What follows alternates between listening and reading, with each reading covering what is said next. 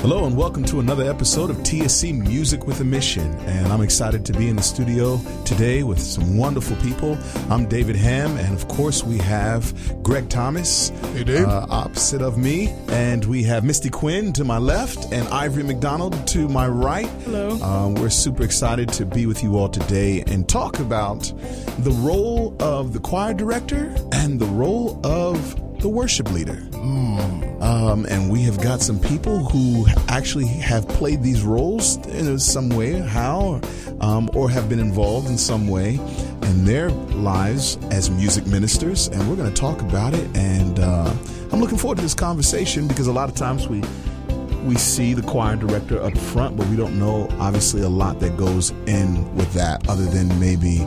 Um, what we see up front, uh, him with his hands going and, and moving us and telling us that we got to smile, um, and even that being sort of you know the traditional choir director that we may get in, in the gospel community. But then there are other choir directors that don't do as much with the hands and the movements. Some even have the little uh, what, what do you call it, Greg? The baton um, to, to to wave very gently uh, in motion. So you know, so that, again, there's a lot of variations to to that role as a choir director. We're going to be talking about the role of the choir director here at TSC Music.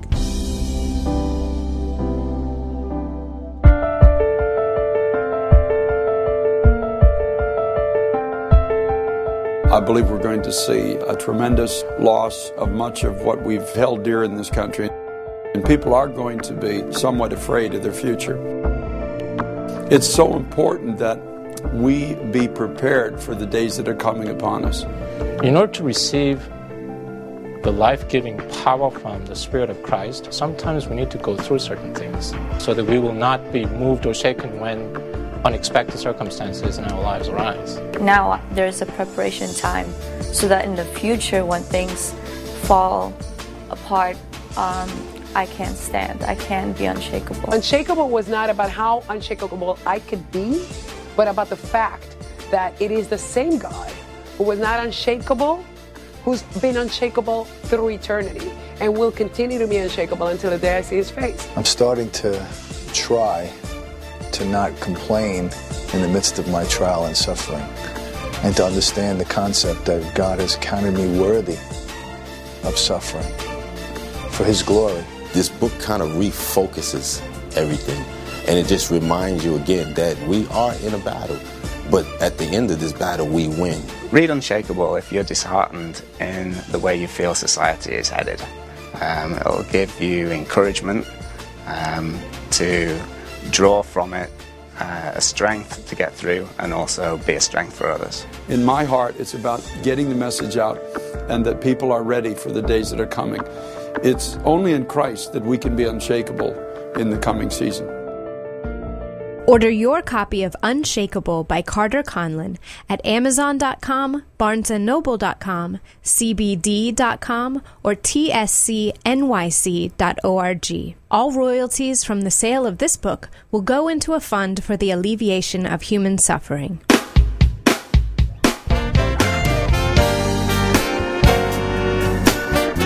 The adult and youth praise choirs are just two of the many ministries that make up TSC Music.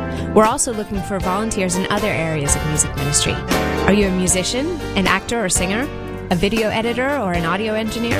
Perhaps you're great at learning song lyrics and quick on the computer, then projection ministry could be the place for you. Or maybe you enjoy meeting new people and talking with them about music, then you'd fit right in with our sales team.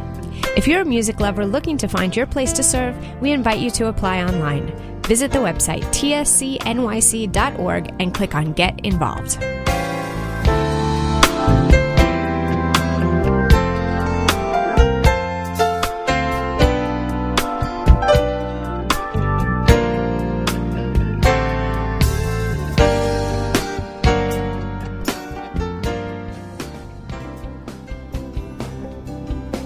Times Square Church is offering a training course in authentic Christian leadership taught by Dr. Lamar Vest. The training is open to pastors, church and ministry leaders, as well as those who play a key role in discipling and mentoring within the church. This six part course will take place on Wednesday evenings once a month from May through October, with the first session on May 22nd. The course is free, but registration is required for all who wish to attend. The sessions will also be webcast live on our website at tscnyc.org. For more information and to register online, visit tscnyc.org. And we're back with TSC Music with a Mission. Here with Greg Thomas, Misty Quinn, Ivory McDonald, and um, we are talking about the role of the choir director. And if you all could just help me out today as we explore this role, this call to ministry, this position. Um, we know, looking across here, Greg, that there's somebody here that got the resume that is triple, quadruple uh, pages than ours, but. Um, I don't know, Misty. Um, what has been your your interaction and involvement with the role of the choir director? Mm. Well, I've been in choirs all my life, but here at TSC, been serving under Greg since 2004 as a choir member. Mm-hmm. That's how I began in Been the that youth. long? Yeah, that's Wow, right. it's almost ten years. That's right. I know you very well. So, um, and Ivory actually, we served together um, in the youth choir. Uh, Ivory was in there before me. Um, we used to stand next to each other. Actually, Ivory was always on the corner because she could sway. she led the sway for the entire youth choir. Wait, so there's a strategy strategy oh, to that in terms absolutely. of Oh, placement yes. for people. Oh, yes. Who's making those decisions? The the choir director is. So is that a part of that role that he that the choir director he she would actually observe who can sway and who can't sway, and, and then the placement comes in with that too. Well, well, technically, before they chime in and say yes, technically, it was Misty's idea. Was it? it, it, it was sort of in play before she got there, but it wasn't defined until Misty came in as a choir administrator. Yes. A little Oh, wow. information for people who uh, are here at TSC who didn't know Wow. that, that the swayer starter was not an official position until Misty got here. Wow. having having sat in the congregation and tried to worship, but seeing the crashing of the waves, I took it upon myself, no, to appoint a someone who has excellent rhythm as the person who can lead the choir swaying. And apparently, Ivory and her whole family can do that well. so then as a choir director you all would say that's significant and being able to to deal with just even the movement aspect or would i even want to go further and say the dance aspect to what the choir is doing as a whole Well, yeah, because I mean, for me, sitting in the congregation and we do worship God with our eyes closed, but a lot of times where our, our eyes are open and you're looking at the choir, you're looking up to them, you're looking to them, and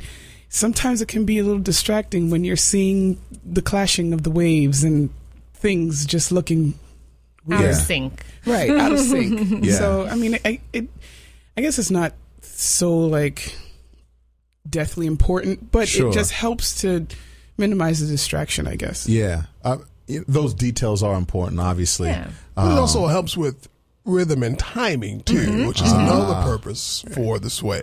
Yeah. uh, because some people just don't have good timing; they don't have good rhythm. Yeah. They can sing, but they may not have good rhythm or timing, and so you try to get them to sway to the beat, so that helps their timing.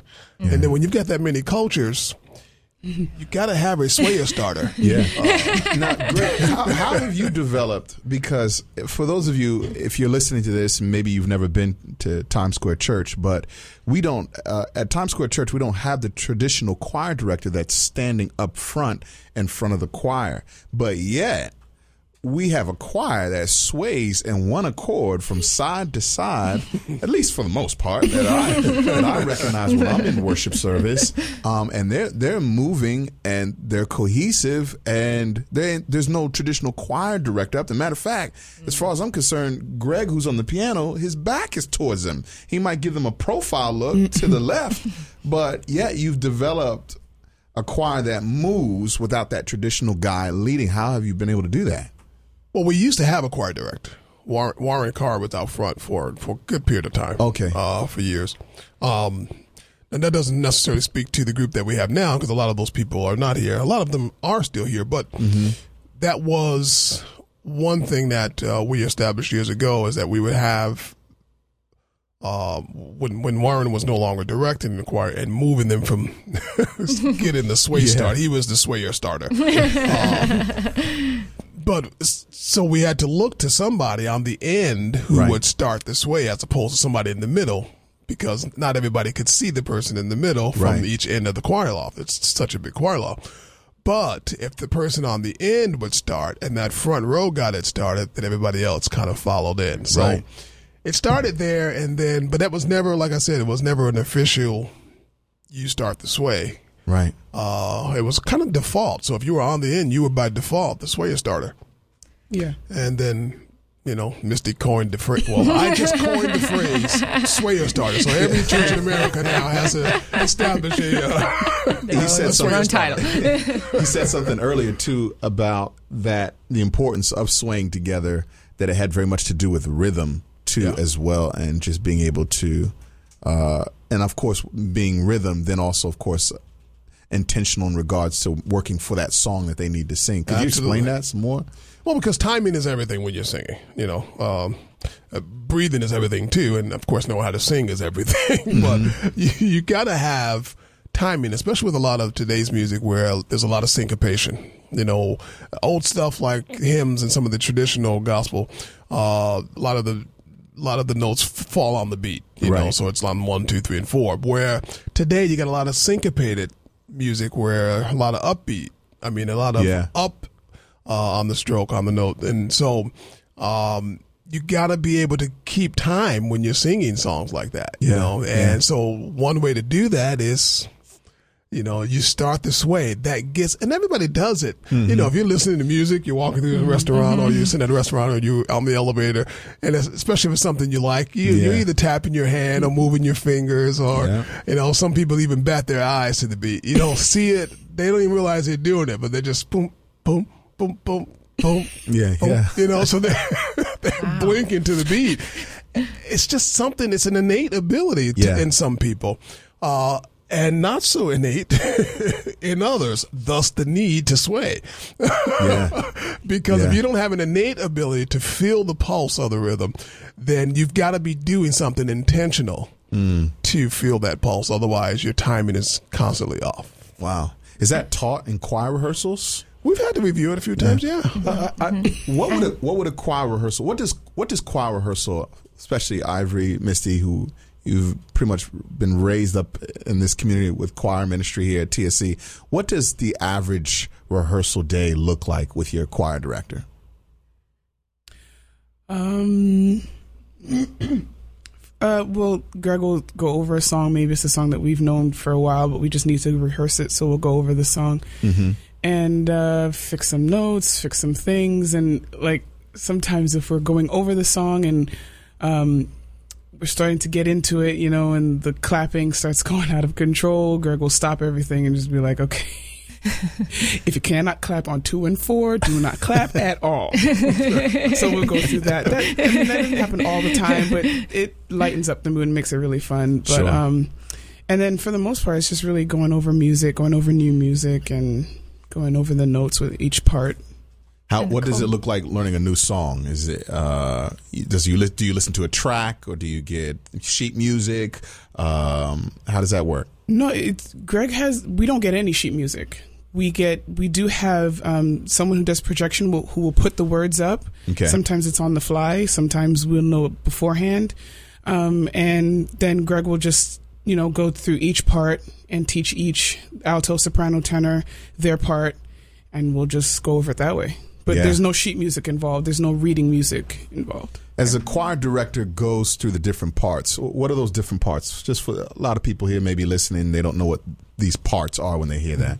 Sure. It's, uh, and everything is taught by ear soprano, alto, tenor, and sometimes baritone. Okay. Um, Now, when you're going through these parts, what's it like? Is it the? because I know for me, I've- I, you know, I've had some time, you know, growing up in the choir, and I remember at times it got a little competitive.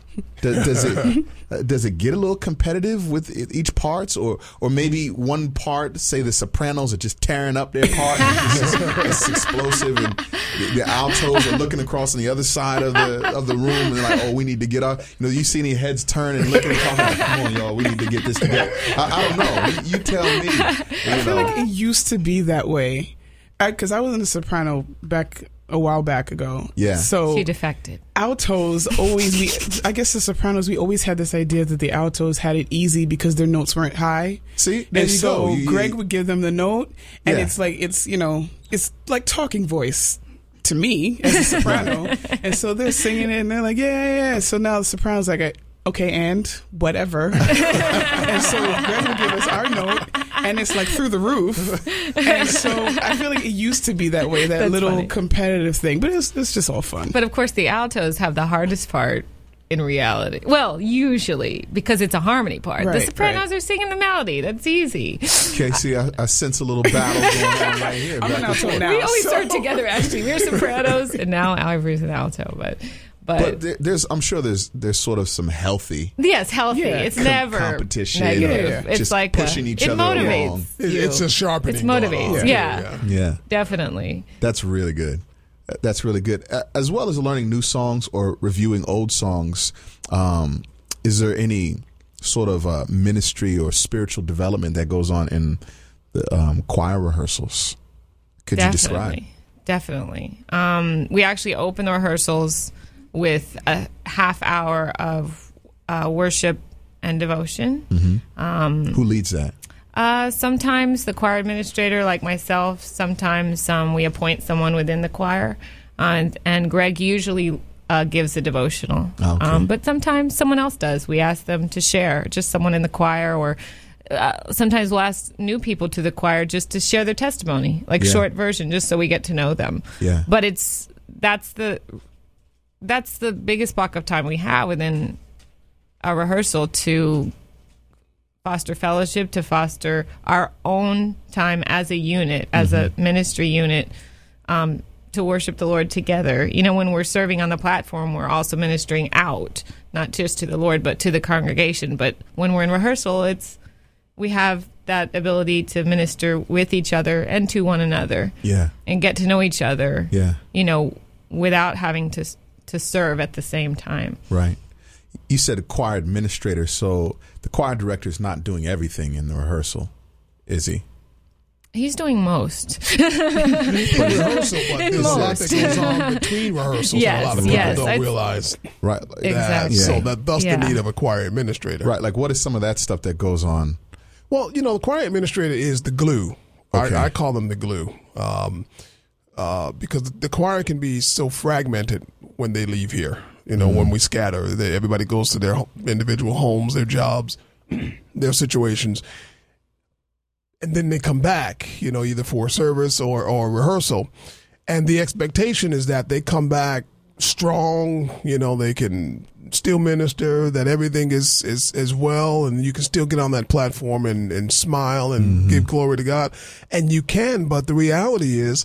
They are dealing with stuff just like the average person. That's right. You know, so they've got mm-hmm. bills to pay, they've got hard-headed children, they've got broken marriages, you know, Yeah. they've got mm. you you name it, sickness and disease and all the other things to deal with. And a lot of times people figure, you know, you know, that the quiet people up there, they don't have the everyday struggle. Mm-hmm. No, they do. They have cranky bosses. You know, they don't. Some of them don't have bosses, and so they don't have jobs, and so so they're dealing with all of that. So the choir administrator is the glue who helps keep the choir connected spiritually. They look over the spiritual, the emotional, the relational aspects, uh, and then the administrative aspect of the choir with regards to you know, knowing who is actually an official part of the choir. You know, Yeah, yeah. people walking up to security and Oh, say, "Oh, yeah. I, I gotta, I'm late for rehearsal." And nobody knows who they are, you know. so they've got all access to the building in a, sense. Um, but you know, everything from photos to communicating with the choir, you know, sick, the shut in, um, you know, what's happening, what's coming up, up upcoming events, etc. So they administrate. They take care of the, you know, we, we have church work and then we have the work of the church. Well, the, the choir administrator does the choir work. Mm-hmm. You know, and then there's the work of the choir. Right. But they handle the choir work. Right. so that the choir can do the work of the church. Right. That's good. That's good. How do you, or should I, better, let me ask, what inspires you in your song selection as a choir director? And, and how do you keep things vibrant? You know, especially like, let's say there's certain set of songs that you use regularly and you, you come into rehearsal and even as Ivory said, we revisit a certain song. And how do you keep the excitement and things vibrant and what inspires you in the song selection? I think what Ivory was trying to say was that we keep doing the same songs over and over again. And she's hoping I get inspired. That's all right. I, I, I said it for you. I, I agree. You know. No, I think there are some songs that always work. You know, every church is different. Right. And in fact, every service is different. But there are some songs that are stamps in certain houses. And we've got a few of those. Oh, yeah. Uh, that we've been singing forever. uh, and for, for different reasons. One, the message doesn't die. It doesn't get old. It's still alive. It's still fresh. People still need to be reminded uh, of the faithfulness of God in different Yeah. ways. And so whatever way that song ministers to that congregation, you want to still be able to do that. And sometimes they need it on a Sunday, but they may need that same song Tuesday night because Right. Monday was just, oh God, it's Monday. you Yeah. know? Yeah. Um, and so uh, for but for me, you know, right now I'm listening to a lot of stuff, probably probably too much stuff. Um, I've become a little disenchanted with the gospel music scene over the past year or so. Um, the more I listen to it, the more it's all starting to sound the same. Everybody's trying to reproduce Oh, yeah. the the sound, you Yeah. know. So now there's no uniqueness, there's no culture, you know, stamp. There's no uh, identifying marks in the music anymore in a lot of cases, and so everything is overproduced or it's just hokey, you know. you know, and I, I so my taste buds have just been. I've been salivating for something fresh, something original, something different Yeah. but yet something that still ministers. And so for me, I'm I'm listening to a lot of stuff. In fact, um, Harry and I have had this discussion uh, not long ago. Um, the need to be listening to you know we just I just started listening again to classical music, Mm. and sometimes it's not even it's not choir stuff. Right. It's not even you know singing. It's all instrumental. Yeah. But that the musical movement has been inspirational to where now when I finally do listen to something gospel or something CCM or something whatever, that I'm more inspired by the movement of that music than I am because sometimes the lyrics aren't saying anything and I have to take a song and totally revamp the lyrics in order to make it work here. Yeah. Um, uh, but if the lyric isn't there, if the message isn't there, and if it's not strong, I don't even bother presenting it. Doesn't matter how musical it is.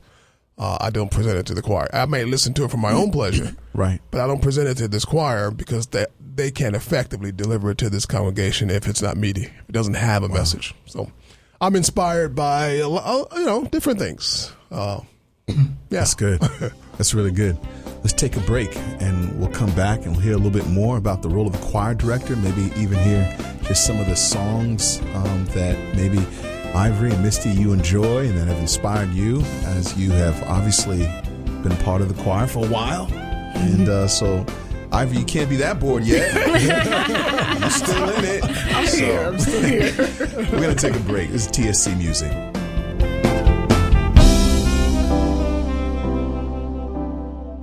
God is incredible. God is with you. God is aware of your struggle. God is ready to forgive. God is powerful. God is your friend. God is a good listener. God is for you. God is willing to God help. is and always will God be. God is able to God protect. is God good. is power to God change. is a provider. God is Jesus. God is here. God is the one who loves you. God is merciful. God is a husband to the widow. God is the one with your hands. God answer. is there when no one else is. TSC Music Radio, where God is. Why on my clothes, I don't use anything but Nature's Bounty soap detergent. If you're having trouble sleeping, you just might need a Cloud 9 mattress. Tired of searching the airwaves for something meaningful to listen to these days? Well, on 570 AM, Times Square Church meets every Sunday night from 6 to 7:30, right in the comfort of your own living room. You will be blessed with preaching from God's word, worship with the Times Square Church Choir, and awesome testimonies of lives that have been changed and are now being used for God's glory. So come and join us every Sunday night from 6 to 7:30 p.m. on 570 AM. We also stream live on the web at tscnyc.org.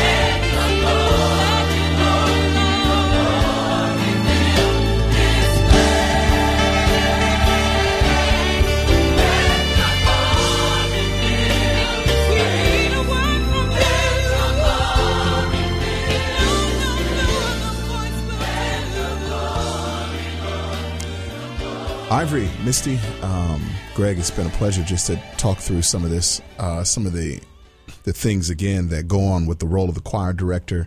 Um, it's good to hear, um, Greg, just an encouragement to me too, just hearing that that you're your ears are out there listening to just a lot of different things and hearing you talk about classical music and, and wanting inspiration.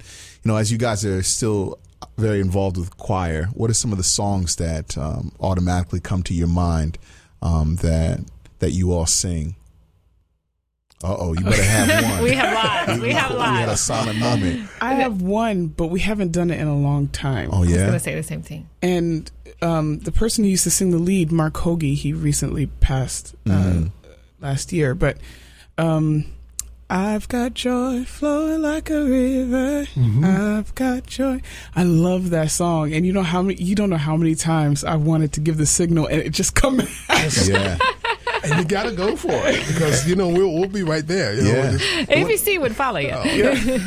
when a song becomes your favorite, Yeah. does that happen uh, right away once the choir director comes in, introduces that song, and it just it clicks for you, or as time has progressed, you know, you've just sort of fallen in love with that song?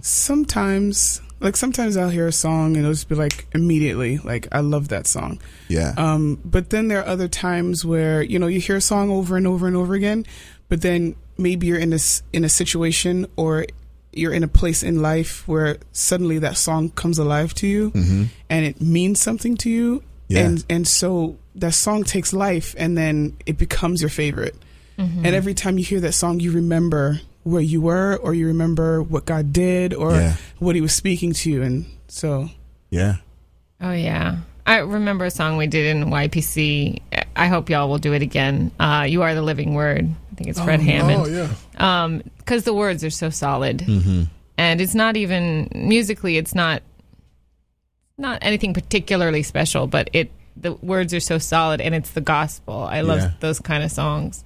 But there are so many songs that we sing that Yeah. they come from when you've been after you've just gone through something or you're in it and the choir believes it. You see it on their face and they truly encourage you. And it's like you can't forget that. Yeah. I don't forget when I was feeling this way and I came to the service and the choir sang it. I know them and I know they believe it and it it picked me up, you know. There's just so many. Yeah. yeah. Yeah. Let me ask you this. Um, what do you all expect from a choir director outside of his role directing the choir? I have a favorite song.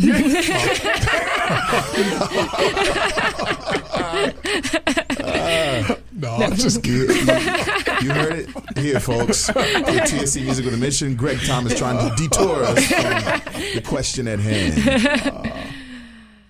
No, I actually don't have a favorite song. Uh, and, I, and I say that because by the time they get it, I have heard it a thousand times. I've had to learn it. Well, anyway, you, you understand. I've heard it a thousand times before Yes. they get it. So anyway, Exactly. Uh, I think outside of You, you, you know what it is? Uh, let me help you out so I don't put you guys in an awkward position with some of this. And I, but I, I think it's good for people to hear this, you know, because sometimes, from my experience, we've had people, and I'm saying this because I know that you get much more than this here with TSC and, and with Greg. Um, but sometimes I've gotten in life a choir director who he just wants to direct the choir. Um, and to direct his song and his agenda and his plan for this choir to do, to do well with my song that I've got planned for here. Um, and I think this is a, a wonderful platform for us to hear from you two that have had uh, just a wonderful journey uh, under a choir director and being in a choir, or else you two wouldn't be sitting here today, nor would you have would still be in this choir. I mean, both of you come out. Did both of you come out of YPC? We did? yeah, Well, Ivory's still in it. Wow. still there. so, so the journey continues, and clearly, you know, and Missy, you said it earlier. There was there, there's been community and Oh, yeah. fellowship. Um, there's been time in the Word and time in worship when you come in, and clearly the agenda of the choir director that we know here, and this the the um, the establishment for choir community here has been much more than just simply directing a song. So what are some of those things again as I was asking that that any person wanting to be a part of a choir should expect to see within the community? Wow. I'm so I'm glad you said that earlier because I'm so glad I have never been a in a choir that had a director like you just described. Oh, there's a couple I've never. out there. I'm so glad, and I'm really grateful. Yeah. Um, you know, thank God for Greg because his only agenda is to please the Lord, yeah. and in that, it all flows down from that. As he directs the choir, he's not just a director of the choir; he's a leader who's under his authority. Mm. The pastor, who's the the purpose is to see souls saved, Yes. the body encouraged and for us to grow in the Lord. And if he was just coming to teach us new songs, well, he could. He has the skill, but he does a lot more than that. Right. And he fosters what he what I like his term productive fellowship within the choirs individually and then as a as a music ministry as a whole. So it's not just the choir, but it's the band, it's Yeah. audio, it's projection, it's all these little pieces fostering the unity and the fellowship and but also holding us to the standard that he holds himself which is Yeah. a high standard of righteousness a, a standard that we want to keep growing and never stop Yeah. become stagnant in the lord That's good. um, and yeah, we all start at different levels and we're all at different levels and ages and places with the Lord, but we're all have the same goal Yeah. and we're growing. And, you know, the communication is extremely important Mm-hmm. because he's, if the Lord gives Pastor Carter something, he talks about it to the leaders. Greg is the music director and he talks about it to the music ministry and we're all in the sa- on the same page Yeah. we're not there's no one there's no agenda other than to please the lord that's it Yeah. That's good. Um, I think two things that came to mind immediately was one, um, the, the the knowing the importance of fostering community within the choir, Mm-hmm. because I think maybe it had like maybe it's been the last two or three years that I've actually gotten to know people in the choir because the choir is a big choir. Yeah. I was in APC and I was a that's a big choir. Right. I didn't really know everybody. I know them by face, but I don't know their name. I don't know anything about them. And YPC, it's smaller choir, but at the same time, you're in your own section, and sometimes you don't, you know, reach out. Right. But um, the thing that really stuck out to me is Greg really um, tells us it's important to foster community with your fellow choir members because you don't want to sing in a group where you feel like nobody knows you, nobody cares about you, and if you were gone, nobody would know or care. Mm-hmm. And I feel like, I mean, I haven't arrived, but I'm trying to really reach out to, to people and just be simply kind. Yeah. you know, and, and, um, just be friendly. And I think the second thing that I would really like in a choir director, which I see here, is someone that cares Yeah. as opposed to just doing music and just teaching and just directing, but someone that really cares about their choir members. Um, there have been many times where I go to Greg and just talk because personal stuff too. Just I need to talk because I don't. I'm not the type of person to just you know go and, and tell people Right. whatever I'm going through, but I feel like if I have a leader that I can talk to, that really helps. It really makes a difference. Mm-hmm. And um, I'm not trying to toot Greg's horn, but I've I've seen it, and I feel like it really it really makes a difference. Yeah, that's good. I think two things that just stick out for me as you guys are talking that um, the choir director's role has extended beyond just directing the choir, but to create uh, uh, a community Right. and a community that functions with kindness and care, and that that's really good. You know, because a lot of times, and Greg, we know this. A lot of times, we think choir directors, and choirs. You know, some of the things that come to my mind from from my past has been egos and attitudes rather than community and kindness. Um, so it is just uh, it's refreshing and encouraging to hear what you all have received out of that. And I mean, what does it take, Greg, to um, because it's it is you know it's you know I've, I've been in some of the choir competitions and the you know the choir uh, the, the just a lot of stuff without going all into it. But I have seen. How do you? Because you obviously had to come to a point where, from what you've experienced in some of the podcasts, some of you may have heard Greg's story and stuff, and his just involvement with choirs and Patterson and New York and in New Jersey and New York. Um, but there is there is that crossroads where you can either take what you do within your giftings and, and foster a, a community of, of ego and attitude and style and and just um, we a good choir, or you create a community that is caring and kind and a, a fellowship where I feel like I, I can be open and Yeah. I can find that time of worship and prayer.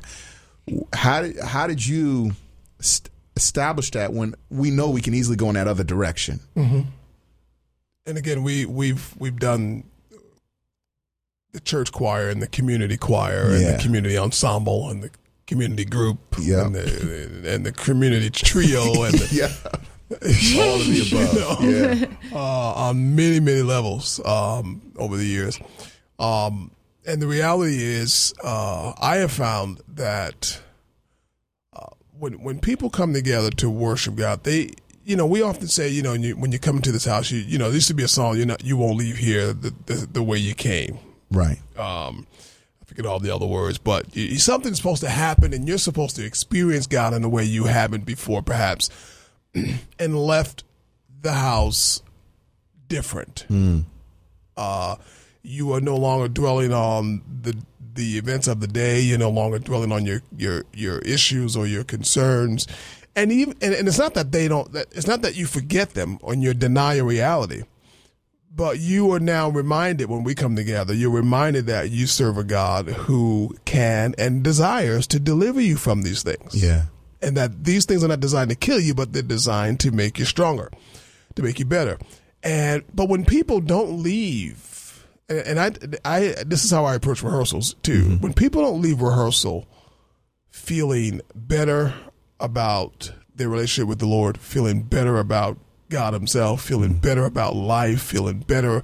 You know, if the song didn't uplift them, if the song didn't encourage them, hey, if the song didn't convict them and challenge them, then I'm feeling like we missed the mark. We we left feeling the exact same way we came. See, if I leave hmm. rehearsal and I'm exhausted and I'm tired and I'm sweaty and I don't feel any closer to God than I did when I started, then I didn't accomplish anything. Yeah. And I think that's what even coming to church is supposed to do for us. We're supposed to come get edified, get poured into, get encouraged, uh, to to be challenged, to be convicted, to ultimately be changed, to work to live out this gospel better.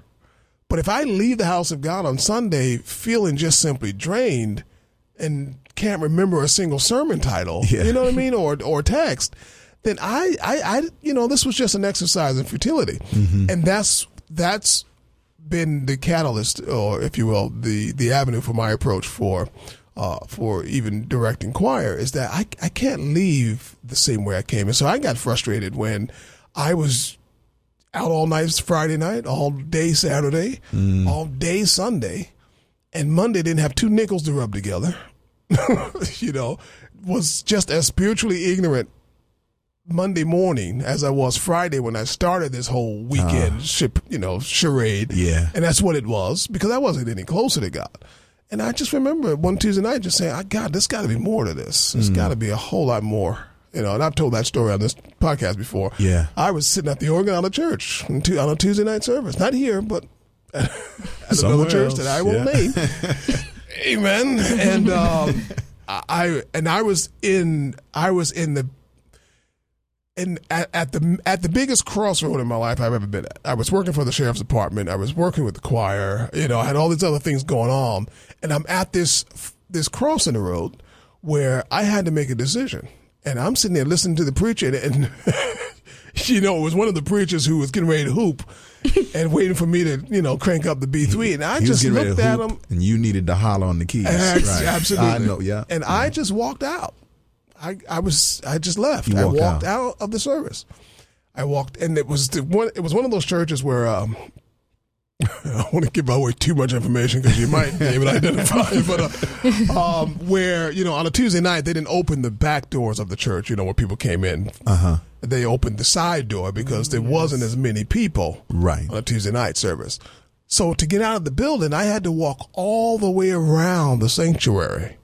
So there's no tipping out. There's no Ah. stairwell by the organ to go downstairs and go under.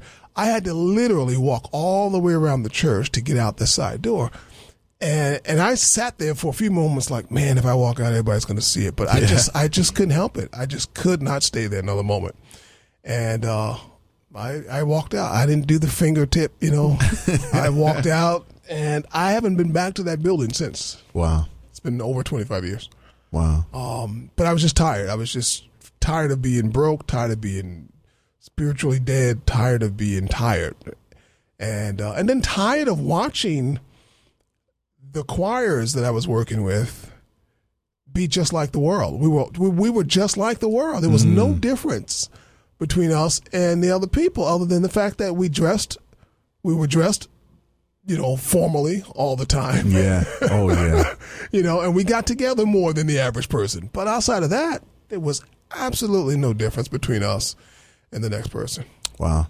So, Wow. Thank you for sharing that. That's um again just such a wonderful testimony. Your journey, the testimony here in Misty Ivory, just again, um just the community of worship, the community where um just like you just said, Greg, we don't want to exhaust ourselves and um and there's no growth in the Mm. process. There's there's no there's no growth in the faith walk and um and again I'm just uh, very grateful for the community here.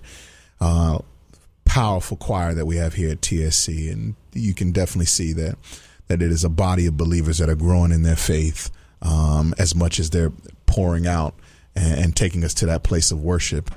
And uh and speaking of worship, you know, we have uh, before me are amazing worship leaders, as well as just and uh, these two ladies here, uh, Misty and Ivory, are more than just uh, choir members; uh, they're worship leaders. Um, could you just share with us, uh, maybe both of you, just how that transition even happened from just being a choir member to now being worship leaders at Times Square Church? Hmm. Um, well, one day I remember the choir, and one day Greg says, You know, we're having this meeting, and the worship leaders get together and we talk about the spiritual and technical aspects of music ministry.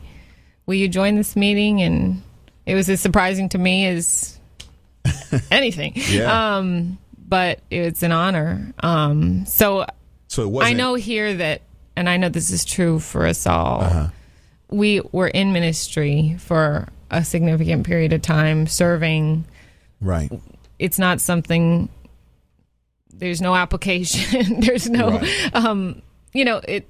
It's an appointed role, um, and it's among the people that Greg has developed a ministry relationship with over time, and Yeah. so not only could hopefully he trust me and the others, but we could trust him. Yeah. You know. Yeah. Um, What was that meeting like? That first meeting? Well, I think they'd been having these meetings before I got there, you know, but we just joined. You and, joined, yeah. You know, and and we are essentially almost like trainees, you know, like, Right. and there's no agenda amongst us other than to learn. Yeah. and to learn from each other and a lot of a lot of the meeting is really uh, some might think there's some way to we, there's no way to teach Hmm. well it's well i guess there is but there's no way to to, to teach how to lead worship other than this is what it says in the word Sure. and these are some technical skills that you can develop on your own and help each other but Yeah. then okay Yeah. to put it into practice it's just when you're doing it But you went through some type of process. Oh, absolutely. Because you didn't go straight up and just. Say, oh no okay, no no no night." no And, uh, do, in you these remember, do you remember the first time that you went up? Oh, yes. first night. How, what was that like? I think I always kinda remember saw it in because I'm pretty sure. I oh yes, I re- well I always remember because I think that's when Greg and his wife had their first child. Ah, So he was pretty desperate. So he called.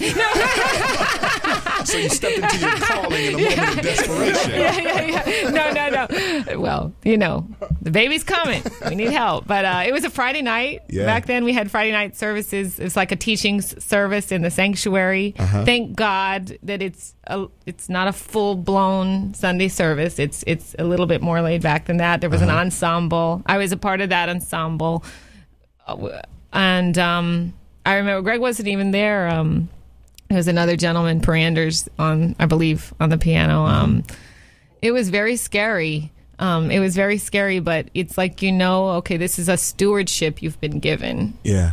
um, of the music portion of this service. Essentially, that's how I view it. It's it's a stewardship of the, that whatever it is, half Yeah. hour of worship at the beginning of the service, and s- say, Lord, use me. I'm Yeah. just a vessel, a Yeah. conduit for whatever you want to do That's right. and um you know thank god you know it's been i think it's been like however old ali is six years Yeah. um six years Is and still scary? oh it's still yes yes Yeah. it's still But- scary i mean not a fear i would Yes. say there's there's a level of there's a level of healthy- nervousness it's al- it's almost like it's a fear, but it's almost uh, um, like a reverence for God Yeah. in the Mhm. sense of I do this for you, and and I just I just um, man, I'm nothing, but here I am. Use me. Yes. right, kind of right. Oh, yes. Do you still get that little fear?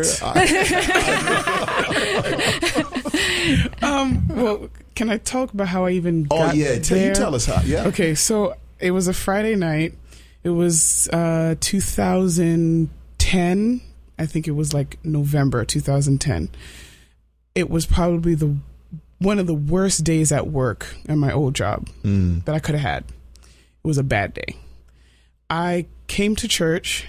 Um, we had the gate. I came to church. I was two seconds, and I'm not joking.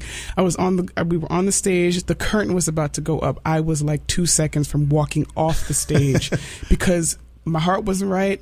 I was upset. Yeah. I wanted to cry. I was just annoyed and just like God. I don't really want to be here right now Mm. but I stayed.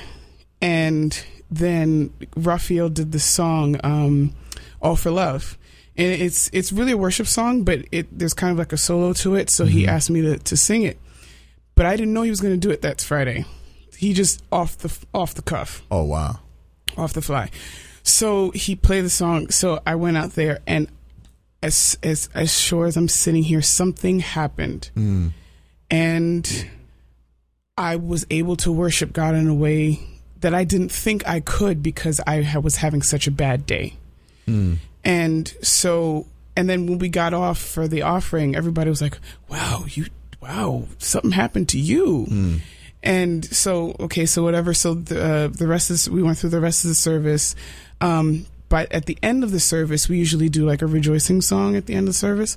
And the worship leader at the time, um, she turned around, and it was just the ensemble, and she said, she said to the congregation, looking at me, "Hey guys, don't you want you know Ivory to come sing another song?" And I was just like, "What is happening here?" and I was like, "No." And she pulled me out. She literally pulled me out. And so we did one of our worship songs. And I led the song. You know, it was just like, you know, leading worship. And then Pastor P called called me afterwards and he was like, What happened? And I'm just like, I don't know. And so I get a call like a few days later from Luz Vet saying that Pastor P wants to meet with me about, you know, co leading and things like that on Friday nights. So I went to the, we went, had a few meetings and I was supposed to start off, you know, co-leading. Mm-hmm. I went straight to leading and I was, it was January 28th, 2011. Oh, you have the whole day I was terrified. Wow. Terrified. Yeah, 'Cause yeah. Before that, I wasn't doing anything like that, you know, and this is not something that I asked for. This was not something that I was aspiring to. This is not something that I ever thought I would ever do, ever. Yeah. So January 28th, 2011, and the Holy Spirit just came down and mm. it, we, we were just able to worship God and it was just beautiful. And It's been since then. Wonderful. Um, but the question, do I still get terrified to this day? Absolutely. but it's not. It's not like you know, an unhealthy fear. Right. In the beginning, there was a season where I did have that unhealthy fear, where it Sure. literally almost paralyzed me. But now it's more like, Lord, I'm standing before your people, and I'm standing before you, and I do not want to get in your way, and I don't this is the vessel that you've chosen chosen to use. I don't want anything in me to hinder any of my flaws, any of my mistakes, whatever, to hinder anything that you want to do today. Mm. And it's that type of fear. Yeah. So I'm shaking every time, Yeah. every time. So we, we can almost say the role of the worship leader is to number one have a healthy fear and reverence for God when you step up and and uh, and you open up that mouthpiece Mhm. and lead people into worship. Uh, what a amazing responsibility that is uh, to lead people into into worship. You know, I I was um matter of fact I, I was I was sitting with Pastor Carter a couple of weeks ago and he just reminded me of uh, that place when we stand in front of people. And he said, you know, he said, Dave, a lot of times we find ourselves in that moment where it's time to lead or to speak. We'll go, anoint me, anoint me, God. He said, but really, he goes, we should be asking that God, that your anointing would be shown to your people. Mm. And he said, mm. because there comes that day where you might get up and you don't feel very anointed at all. and both of you shared your stories about how when it when the journey started, it's like you didn't even feel like you were the one, or you were nervous or scared, or and like you said, Ivory, you had a terrible day on the job, and next you know, you know, God called you forward. It's amazing. I feel like Greg, like there's a lot of that that happens, at least within our church community, where we, people are being called forth to lead, um, and it'll be the uh, unusual suspects. Uh, you know, I like that. you know, yeah, it just we just never, you know. I mean, I'd been watching you, Misty, just involved with the music ministry, and you, you, you see things gradually just start to fall in place. But I gotta say, Ivory, when you showed up. I think on a Sunday the first time, I was like, what, what, "Where did she come from?" October 16th, 2011. Ivory has all the dates. saying. Do, do you have all the dates still memorized, Misty? Or ju- I, I, can remember the months. Oh wow! Because Yeah. it's like, wow, Lord, you came through. Yeah. How, how do you do that, Greg? Are you looking for the ones that just uh, just would never even expect you to call them for a solo or lead worship? No, not really. Uh, I, I think there are things that you see in people Yeah, when. Well, first of all, for Misty's story, uh, you know, I, I concur. I was desperate because we, we were about to have a baby. Yeah. And, yeah, Um, I- and I don't remember what the deal was exactly, but I just remember nobody else being re- available. Mm. Uh, not ready, but not not available. And uh, or either that, or they had already done the services that week. And I don't. I generally try to not to you know call them two and three times a week, but um, but uh, a lot of times I'm looking. uh, I'm not looking for worship leaders. I'm never really looking for that. I'm I'm just looking for people who um, are util- utilizing that gift yes, um,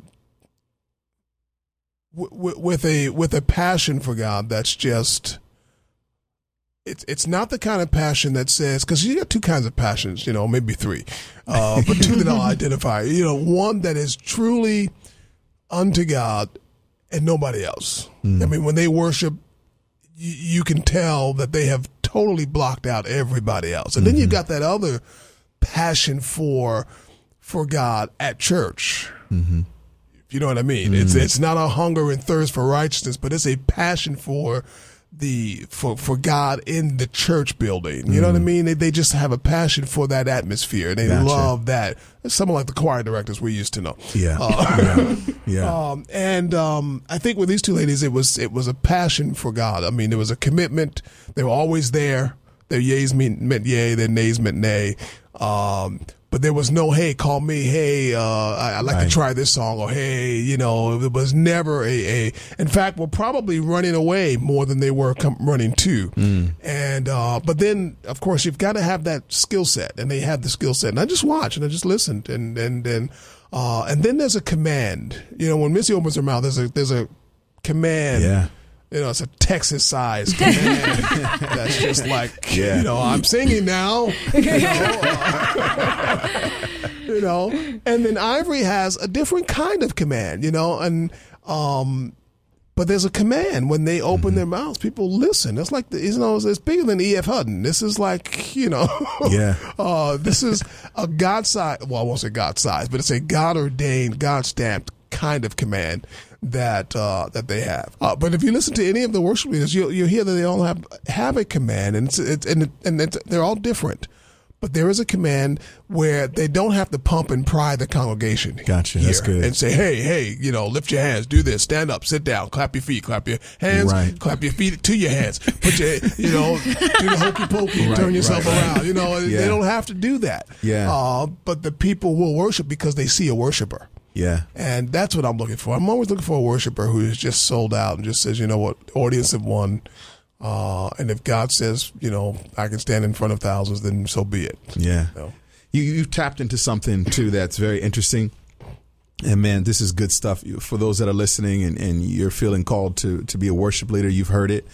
There's got to be uh, the ability to command, uh, commitment, a reverence, uh, a fear of God. Um, but you you were kind of joking a little bit about those that are got the kind of the hokey pokey. Yeah. Okay, yeah. Come on, everybody. Right. And so, what do you say to those worship leaders that, um, I guess, follow a pattern where they feel like they need to kind of MC Mhm. and and lead worship with spoken word in and out of different songs Right, a lot. right. How, is that healthy? Is it not? How do you balance that out?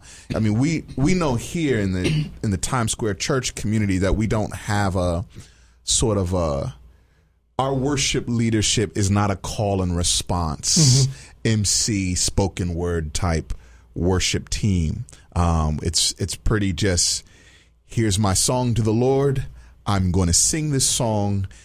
Sing it with me, and I'm not going to say to you, you know. You, and I think for those that, um, if I'm not clear, you've got those worship leaders that say, "I want you to sing this song with me right now." Hallelujah, you know. And, oh, and then you got those that don't say nothing and they just go right into the song. Yeah, yeah. You know, I think there's a balance. I think you can because there, sometimes you are feeding lyrics. Um, but I and they'll and they'll agree. They'll tell you that in our meetings with the worship team or the worship leaders, uh, that I have strayed away from using the term worship leader. Mm.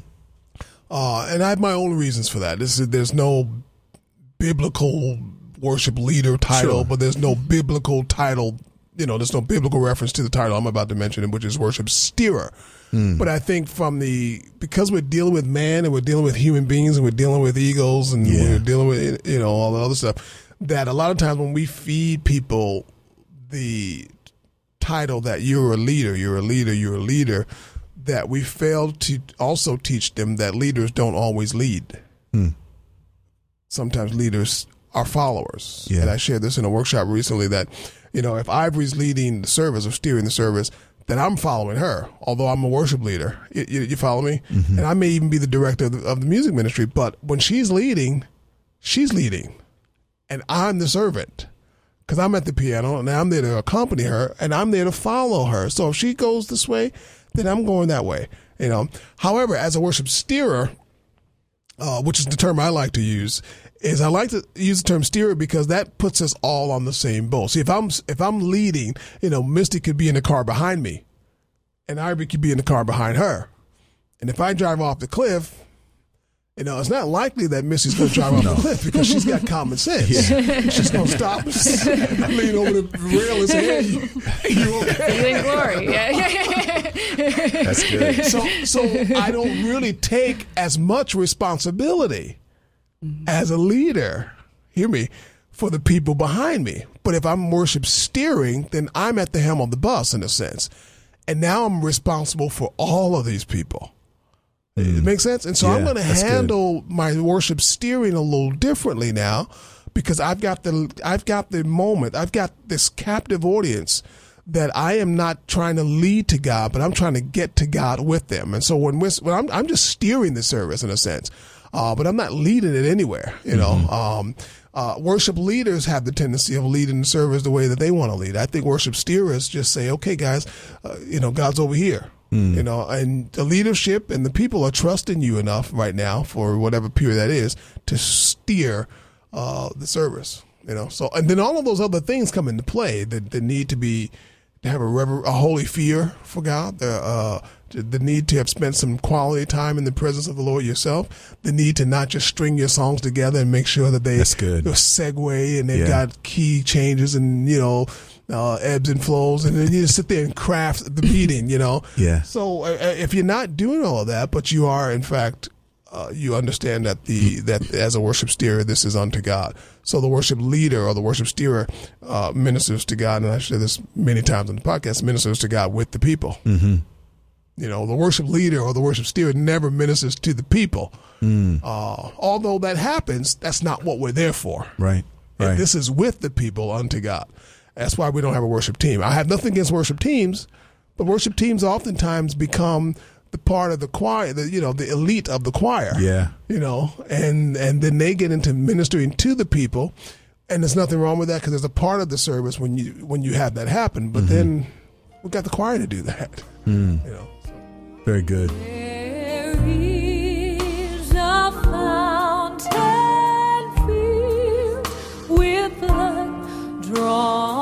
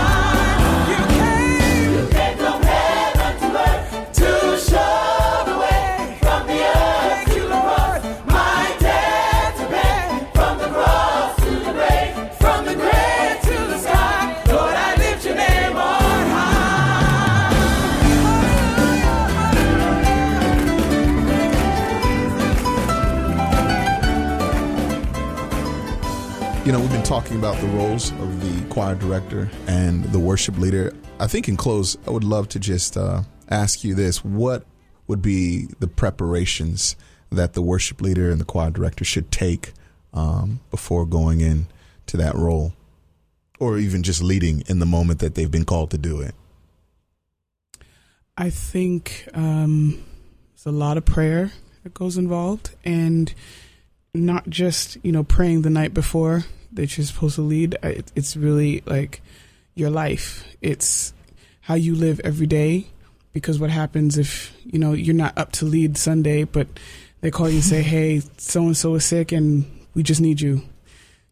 You're going to be in a panic if you're not living. Mm. You know, Right. you know. So a lot of prayer, and I think um, how you live your life on a day to day. Do you have a consistent relationship with the Lord? Do you have a consistent um, prayer life? And um, yeah, Misty. Yes, it's very much that. Um, in practical terms, I think each person might be different, but for me personally, it's evolved over time. When I was married with my husband and we didn't have kids, and my time was my own, and I had the same time every day, and I was oh, it was glorious, you know. and then I had my son, and all I wanted to do was if I had a moment with sleep. And I remember the first time I came back to lead worship after I went on maternity leave, my my son was two months old, and how incompetent I felt, how rusty I felt, how condemned I felt because I wasn't doing it the same way I did before. I was praying prayers of desperation and how to care for a child. You know, as a my first son, by the way, and my only. Um, you know, it, I, you know, it just changed, and the Lord had to teach me. You're, I'm. He taught me this is a new season. Yeah. we're doing things a new way. Yeah. So let's go. You know, don't think you're going to do it the exact same way as you did before. My time, it had to be when my son was sleep and it had to be, and maybe I, I felt exhausted, but the Lord gave me grace. And then as he's grown older, it's become a little easier to mm-hmm. Have more of a schedule and, and say, okay, Lord, you know, you're teaching me something through my own time with you, with this we hear three well at least three sometimes sermons on sunday like it, sometimes and when you're working on sunday it's hard to retain so i loved when greg was like you know what i review that sermon that i just heard on sunday on monday because then it's for that's my time that i can have just with the lord to Yeah. internalize it without any other distraction. And Right. and so for me it's evolved over time my time with the lord. And out of that the songs just come. That's it. I mean um, thank god the technical aspects of worship that al- that has also flowed over time. Just learning from other worship leaders learning in those worship leader meetings okay, these are the songs that are on my heart this week, and I've written them down, but none of them go together. you know, like uh, they mean something to me, but th- then I approach a service. Well, this service is particularly evangelistic. Our our Sunday night service is. I'm, I am going to to lean toward the songs that are simple, Sure. that are telling the gospel in a simple way. Right. Um, I'm not going. Not that I can't, but I'm I'm not going to lean toward super personal worshipful songs at that moment. You know, I'm good. I know the testimonies. I'll ask Jesse. You know, hey, what testimonies do you have up for Sunday night? And that helps me like so much because she said the testimonies are kind of about these things. This is what these people have been through, and so I have in my mind, wow, this person was healed. I already am starting to think of songs that Mhm. have to do with that, and so there's so many ways you can approach getting ready, but um, I think um, I what what helped me a lot one time was when I used to think of them as two separate things. You know, um, the spiritual and the technical aspects of leading worship, but when he said one flows out of the other, Mm. and I was thinking, well, how does that work? But now I see it.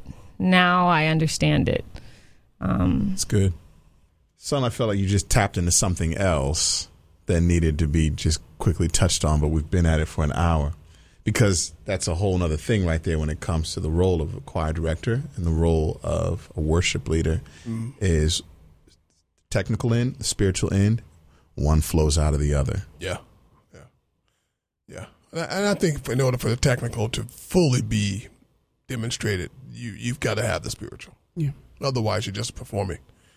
Um, it's the cart before the horse syndrome. You know, it's Yeah. uh, so yeah. I, I believe the technical comes out of that. But as far as uh, and I, I agree. I concur with uh, both Ivory and Misty on the preparation uh, side for steering or leading uh, uh, worship. But I think a lot of times people see what happens on the stage and they figure, you know, this is all glorious. I mean, God just must open when that curtain goes up. The heavens must just it must be like another cloud behind that curtain that just disperses these wonderful abilities and things just kind of come together. The rhythm is tight, you know, harmonies are there, and people know their cues, and it's all magic. It's all majestic. And it ain't. you know, there's, there's a lot of preparation that goes into just preparing for for for for our single choir special. Um, that I think a lot of times goes unseen. That's you Know, right. that goes unnoticed. Um, and not that I'm trying to, you know, put it out there and get you know play a sympathy card, but you know, you got to listen to it. So you got to find good music. Then you Mm-hmm. got to listen to good music to make sure it's really good when you hear it the second, third, fourth, and fifth time and then you're learning the parts because you usually can't find music. You can't find the charted music for some of this stuff. Mm-hmm. Um, so you got to listen to it. You got to learn it. You got to rehearse it yourself. You got to decide: Am I going to teach it? You know, how am I going to teach it to this choir? Because I know this choir. I know where their strengths are. I know where Yeah. their weaknesses are. So how am I going to execute the teaching of this song? Do I start with the sopranos or I start with the altos? You know, do I start with the tenors? Do I start at the beginning of the song or do I start in the middle of the song? Or do mm. I pick the hardest part of the song? You know, what's going to be the best way to initiate the, the teaching of the song? And then how much time am I going to commit to it in one rehearsal? Am I going to spend the whole rehearsal going over this new song or am I just going to hit parts of it and then come back to it?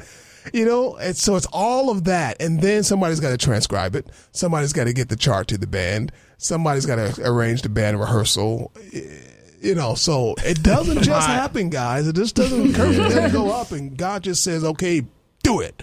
Uh, right, right. Stuff happens. I mean, we're behind the scenes, like every day of the week, in order to prepare for a single Sunday morning service or or for a single service. Um, so That's good. That's a lot. That's a lot to take in.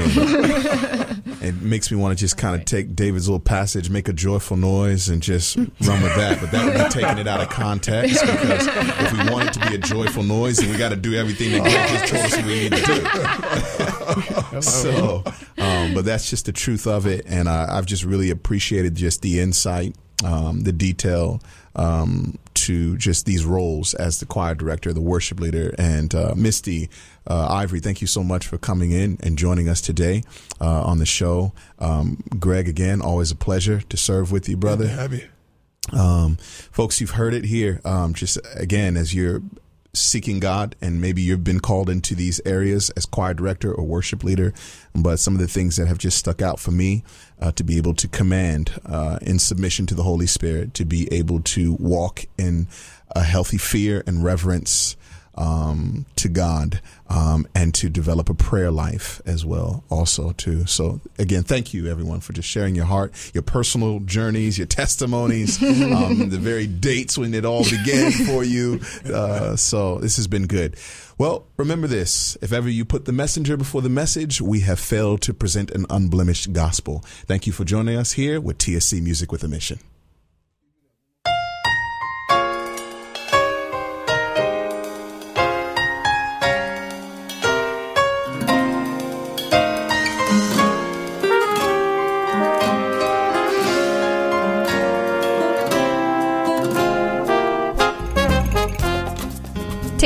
My King, in what you hear, and let it be a sweet sound in your ear. We sincerely hope and pray that this podcast is a sweet sound in your ear. We also hope you'll join the conversation online because Music with a Mission doesn't end here. So check out TSC Music on Facebook to share your thoughts and get regular updates. Follow us on Twitter at TSC Music Tweet, and don't forget to use the hashtag MWM Podcast. Watch and share videos on our YouTube page at youtube.com slash tscmusictv.